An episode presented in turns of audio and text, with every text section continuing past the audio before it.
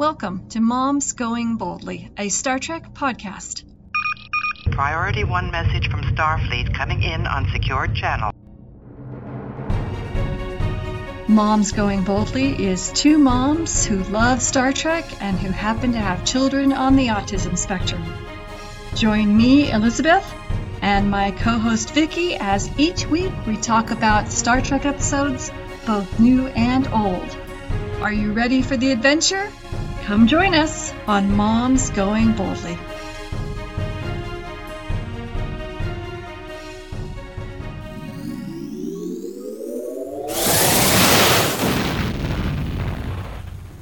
And welcome back to Moms Going Boldly, where today we're talking about Star Trek: Strange New Worlds, Season one, Episode ten, the finale for the season, A Quality of Mercy. What'd you think of this episode? Well, I'm on two sides of the fence here. I liked it overall. I liked how this episode kind of puts Pike's destiny to bed. Yeah. I think... and I could be wrong, but I think that this was a way for the writers to close out the storyline so we're not having to watch his knowing that he's going to eventually suffer this fate that we all know is coming. I think it's their way of allowing us to watch the series without this fate taking away from the series. I agree. I agree. I think it was a very clever way to just sort of remove the overarching angst. Right. So we won't be, I hope, always thinking about Pike's end. And I'm yeah. sure it'll come up once in a while, but when it does, it'll be like, oh, right, if forgot that's going to happen, instead yeah. of always having that hanging over our heads. I think it will make it more enjoyable. He's resigned to it. Now we're past it. We don't have to think about it. Yeah. But I didn't like the fact that this was pretty much a replica of Balance of Terror, and the yeah. changes in some of the crew, like Ortega and Spock, were there, it seemed, just to go along with the original series episode and for no other reason that was explained. Like, why does Captain Pike avoiding his fate in an alternate timeline turn Ortega's into a more hostile version of Worf? And I know she's supposed to be Styles, but there's no indication as to why she's become this person. Yeah. So that was the part I, I didn't like about it. I, I noted that too, and I just went ahead and chalked it up to maybe it was because Una was imprisoned. I did think of that like about five and seconds. And maybe that's why yeah. everybody was a little more edgy because, you know, the relaxedness of having her as their first officer and having that family together, the family was ripped apart. Right. I agree. But there really wasn't an explanation as to what made her more edgy and hostile. Except that she was supposed to be playing this, yeah. the Styles character. And then Spock was more Vulcan-like, I thought, than he was in the regular timeline. Well, at this timeline, he should have already had his Ponvar. Right. So maybe that's what made him more Vulcan. I don't remember if Amok Time in the original series came before or after the Balance of Terror. Let's oh, see if we uh, find out. So maybe he had been, by this point, had been dumped and he's a little bit crankier. I didn't think of that. Yeah, I don't, I don't know where it came. Let's see.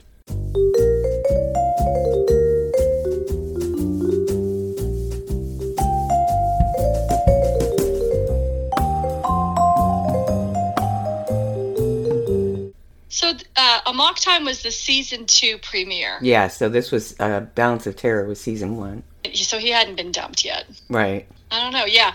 And the other thing that I thought was a little bit of a discontinuity was in the Prime timeline, in the present of the Prime timeline, Spock knows something's going on in the future for Captain Pike. So why didn't future Spock in the alternate timeline remember that there was something supposed to happen in the future and connect those dots a little sooner? Yeah, I don't know. But I actually really liked the episode. It was funny because when the episode started and Ortega said something about not knowing what the Romulans looked like, right. my offspring said, they don't know what they look like? And I said, no, that happens in a, a, an original series episode called Balance of Terror, where they actually get to see them and discover that they look like Vulcans. And that's part of the storyline. I said, it's a great episode. I encouraged him to watch it. And then the next thing you know, that's where we were. Right. I got very excited when he was like, you know, we're we're about to get married. I'm like, oh my gosh, this is Balance of Terror. I thought it was a clever way to, again, dial in the original series and dial in canon and work within canon. I was okay with that. And I was actually really interested because to me, it was a fascinating, how fascinating as a character to have to face the fact that you might not be good enough to handle a situation and somebody else might be better at it.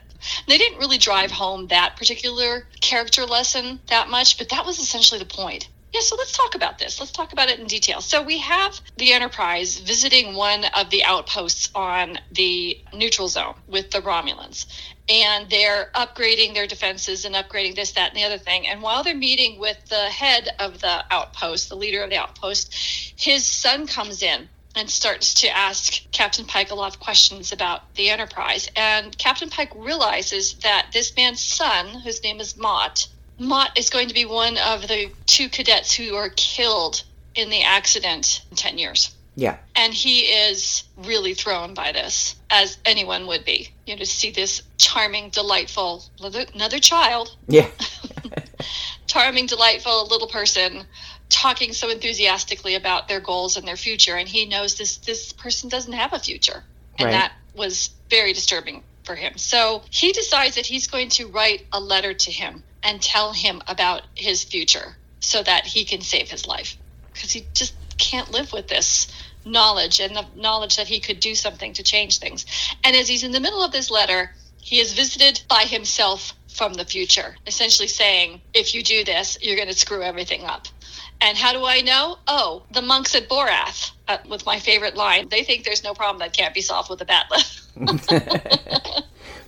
I'm going to, like, put that on my screensaver. There's no problem that can't be solved with a bat lift. Oh, that's an awesome phrase. So he invites present Captain Pike to go into the future to see how bad things get because of this change that he's trying to put into place. And so Captain Pike touches the time stone, the time crystal. Now, I have a question. Did future Captain Pike bring that, or was that something that Captain Pike always had? I thought future Captain Pike brought that, but okay. Then it was still there at the end. So he looked like he picked it up off the coffee table. So I was confused. Oh, I didn't by even that. realize oh. that. Okay, maybe. Okay, so he touches this time crystal that may or may not have been there and goes forward in time to a time we find out as this episode goes on that's like six months after the accident. And they're essentially redoing the Balance of Terror episode, except instead of Captain Kirk being in command of the Enterprise, it's Captain Pike. So it's kind of funny and yet kind of annoying. I, I actually didn't really like this, where he is transported into the future at the exact moment of the wedding that we see at the beginning of Balance of Terror. Right. And to me, it felt like it was supposed to be comical. And it wasn't. It was poor planning on the monk's part, or whoever is letting him go back in time. It seemed like they would give him some background. Even that, I thought it was just not good writing to put him there, because the attempt at humor fell flat. This is a very serious episode. We're talking about trying to stop death and right. learning that the death has to happen to stop something even worse. I just don't see how, it, it just didn't work as a humorous moment to have him stumble around awkwardly at the beginning of someone's wedding, the best day of their life. And they're looking at him like, what? It was just, it, it just was awkward and uncomfortable. And it set the wrong tone, in my opinion. Right. If it was supposed to be funny, it surely wasn't. Yeah. Anyway, but fortunately we didn't stay there, and nor did we go back to that at all for the rest of the episode. So I really appreciated that. So then we get to see this episode from the perspective of Captain Pike. And we get to meet Captain Kirk for the first time, who shows up because he's the captain of the Farragut. Mm-hmm.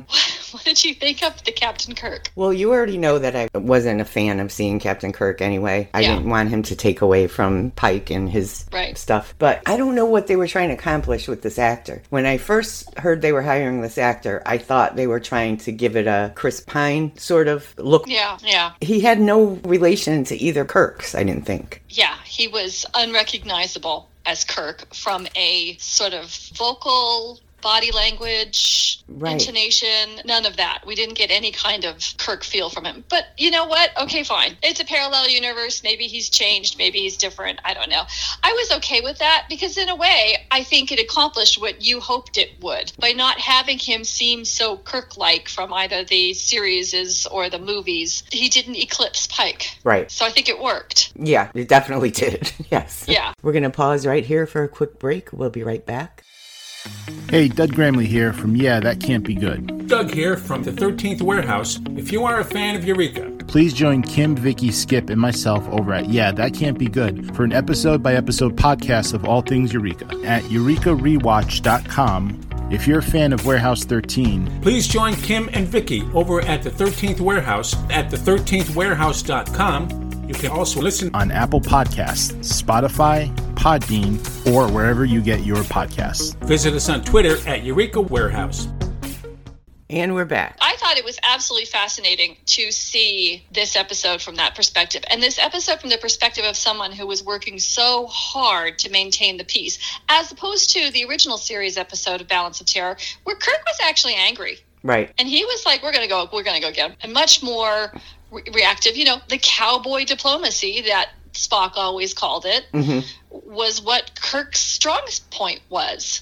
That's why I was kind of thinking about, you know, that this episode should have been called The Balance of Error, because Pike's error was in not reacting. Yeah. His error was in trying to look for a peaceful solution, which seems like it should have been the right way. Exactly. But as we learn, in this particular circumstance, it wasn't. It wasn't, no. So I thought it was fascinating the way, you know, the dialogue for the Romulan captain was almost exactly the same. And a lot of the dialogue was very similar, which I, I thought, again, I kind of appreciated it because... If there's a uh, an episode, I think it's first or second season, Next Generation. I know you're not a big fan. It's the one where they have to go play war games with each other, and they put Riker on another ship. Oh, yeah, yeah, yeah, yeah. Anyway, there's a scene where Data and Troy are talking about what Riker's going to do. And Troy says, that, you know, sort of, sort of, sort of conclude the conversation. He's going to have, he is going to always be the man who he is. And I saw that reflected in this episode. Pike mm-hmm. is always going to be the man he is. And that Romulan captain was always going to be the man he was. And Kirk was always going to be the man he was. Yeah. And that's just, there are different roles that played out differently. And that was fascinating. Absolutely fascinating. So they have the same sort of steps that took place in Balance of Terror take place in this episode. They're chasing after the Romulan ship that's cloaked. It's two ships instead of one this time, the Enterprise and the Farragut. And they think they've got the Romulans trapped because they're going to go through a comet tail, which is exactly what happened in Balance of Terror. But instead, they didn't. They turned around and, you know, they figured out what was going on, and they attacked the Farragut. And the Farragut's destroyed, and they have to rescue the Farragut's crew. So now Kirk is on board with Pike, and they're having conversations and talking to each other about what to do next. Pike gets a hold of the Romulan commander and offers a two-hour ceasefire to enable them to repair their ships, rescue their people, take care of their people, et cetera, et cetera, and, and maybe talk about peace and come to a peaceful resolution, which leads to a conflict aboard the Romulan vessel, which happened in Balance of Terror, too. There was a conflict there, too, with the first officer and the captain about what should be done. And one's a little bit more warlike and one's less warlike. One's much more seasoned with war and is like, I'm tired of war. Right. And in that case, I don't actually remember what, if anything, the first officer of the Romulan ship did that was in defiance of this captain. But in this case, he actually notified the Romulan fleet that they had the Federation ship at bay. I just skimmed through Balance of Terror this morning, but I, I didn't watch the whole thing. And I don't think he did anything in defiance of the captain, yeah. But he just kept on him until he relented, I think. Yeah. So this time we've got the entire, like, Romulan fleet shows up, nose to nose, at the border of the neutral zone. And while they were, like, doing their two-hour thing, Kirk said he was going to go do something. He didn't say what, but he asked to borrow a shuttlecraft, and he comes back with a whole bunch of mining drones, which look like ships. And they're, he's essentially bluffing, which is one of the things that Kirk was always so great at.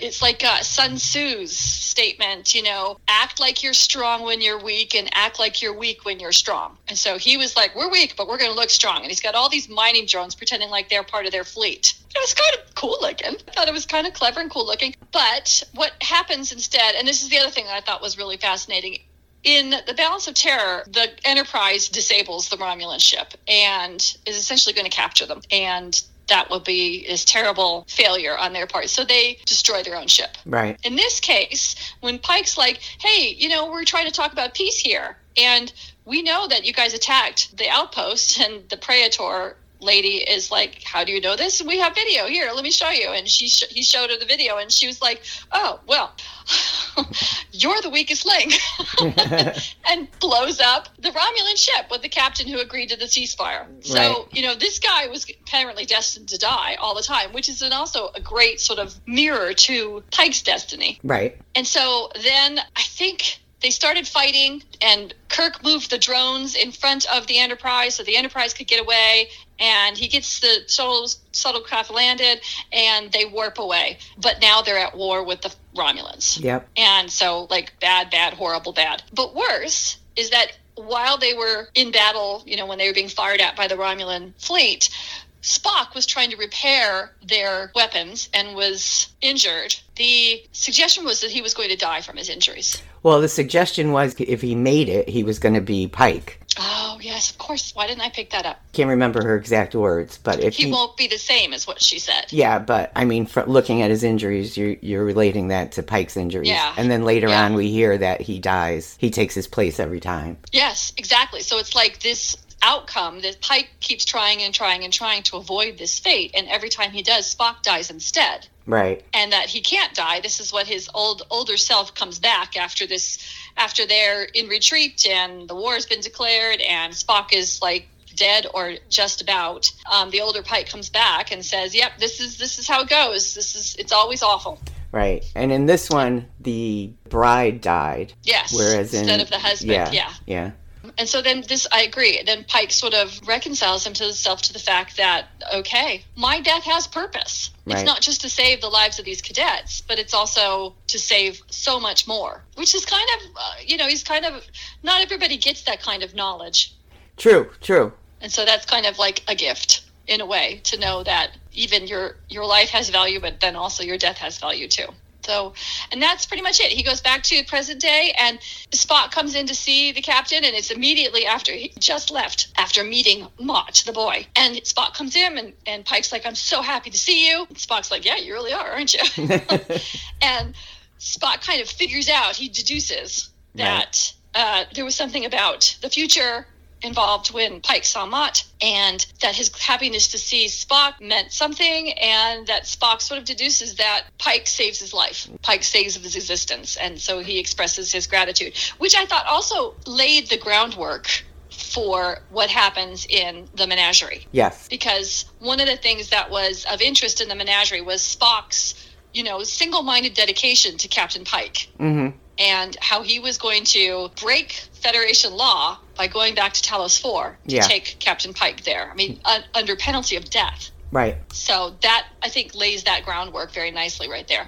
And then I agree with you. Then we can just go ahead and say, okay, this storyline, we don't have to have this hanging over everything now. We can go on and have some more adventures in the time that's left. Yeah. You know, when you're trying to watch it, you're always thinking that. You know, yeah. you're always thinking, is he going to try and get out of it? They bring it up so much. You know, Una keeps telling him that they could do something. And I think I'll enjoy it better not thinking about it yeah. and even almost forgetting about it, because I can see that happening. If we don't hear about it, we could almost forget about it. Which is okay. Until it happens. And I think I'll enjoy it better just forgetting yeah. about it. Yeah.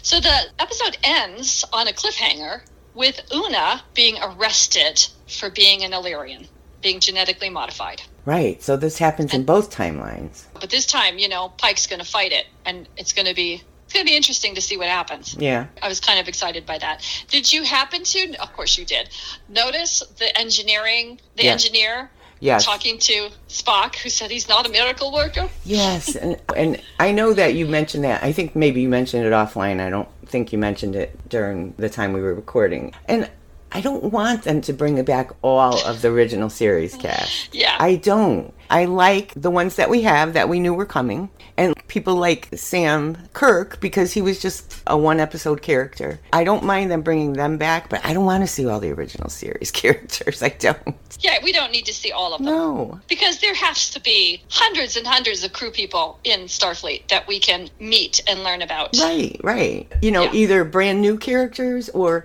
maybe one-off characters from the original series. I don't mind that so much. Yeah, that, yeah, I agree. Some one-off characters from the original series would be really cool. Right. I don't know what that was supposed to be, if that means he's coming or if that means it was just, uh, okay, we have a new engineer, we'll never see him.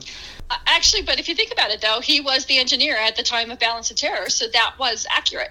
Yeah. So that worked. True. For whatever it was worth. Yeah. So, and that's a, that's pretty much the story. Did I miss anything or anything else we should touch touch base on? No, I don't think you missed anything. I thought it was interesting the last song that they played, which was an actual a country song where somebody was, you know, singing about making memories. And I thought that was kind of nice. That's where he is now. He's just going to make the best of it. Right. So I thought that was kind of nice. So on a scale of one to ten, what would you give this episode? I liked it, but I'm only giving it an eight, which is still good. Because like I said, I didn't like the changes in the characters with no explanation. I didn't like yeah. how they duplicated the whole, almost the whole episode, but they changed the characters only to fit the original series characters and not for any reason that they've told us. Well, I'm going to give it an eight as well. We haven't done the same. I know. I know. We should probably write it down. I know. And then we, uh, we're essentially done for a while until we have some new episodes to watch. Now, I'm going to go ahead and throw this out here, and you can go ahead and delete this if you don't want to do this. So just for our listeners, Vicki and I talked about maybe doing Picard, but neither one of us is really crazy about this, this series. So we've decided we're not going to do any podcasts about Picard. Doesn't mean it's not a good series. A lot of people like it and awesome, but it's just not something that we're interested in podcasting about. No. I mean, I've watched the whole thing, but it was a struggle. And I'll probably continue to watch it, but I don't want to have to watch it again for a podcast. Yeah. And I stopped, I don't even think halfway through the first season, because it just was not the kind of entertainment that I'm looking for. Uh, but we might come back. Uh, we're going to take it easy a little bit for the summertime here, but we have been talking about possibly doing a review of a variety of different episodes, including the episode where... Um, Pike gets the time stone on Borath, and maybe some uh, next gen, excuse me, uh, original series episodes that are connected to what we've seen so far in this first season of Strange New Worlds. But we'll uh, we'll keep you guys posted. Right, sporadically. Random and sporadic. Right. Keeps you on your toes. Hi, editing Vicki here. We were discussing what we wanted to do with the podcast during the off time, and there is one thing we do want to do for sure. Well, and we'll probably do other things too, but for sure we want to create a Pike timeline in episodes. So we'll begin with the original series, original pilot, The Cage. Then we'll move to Discovery Season two, Episode eight, If Memory Serves, which establishes that the events in The Cage have already happened by the time Pike gets to the Discovery. Then we'll move on to cover Discovery Season two, Episode twelve, Through the Valley of Shadows, where Pike learns of his fate via the time crystal.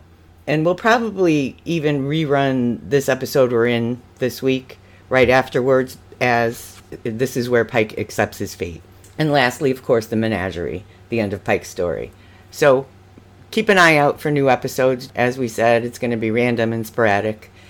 But we will definitely be doing these four or five episodes in a row, and then hopefully move on to other things if we have time. All right, well, we uh, look forward to the next time we talk about Star Trek. And until then, have a good summer, and we'll see you soon. Okay, see you soon. Bye-bye. Bye. You can continue exploring the universe with Moms Going Boldly by following us on Facebook at facebook.com slash momsgoingboldly and on Twitter at momsgoingboldly. The music used on Moms Going Boldly is Without Limits by Ross Bugden Music. On Twitter, at Ross Bugden, licensed under a Creative Commons Attribution License, creative commons dot org. You can listen to Moms Going Boldly on Podbean, Spotify, Google Podcasts, Stitcher, and Player F M. And we're now also available on Apple Podcasts.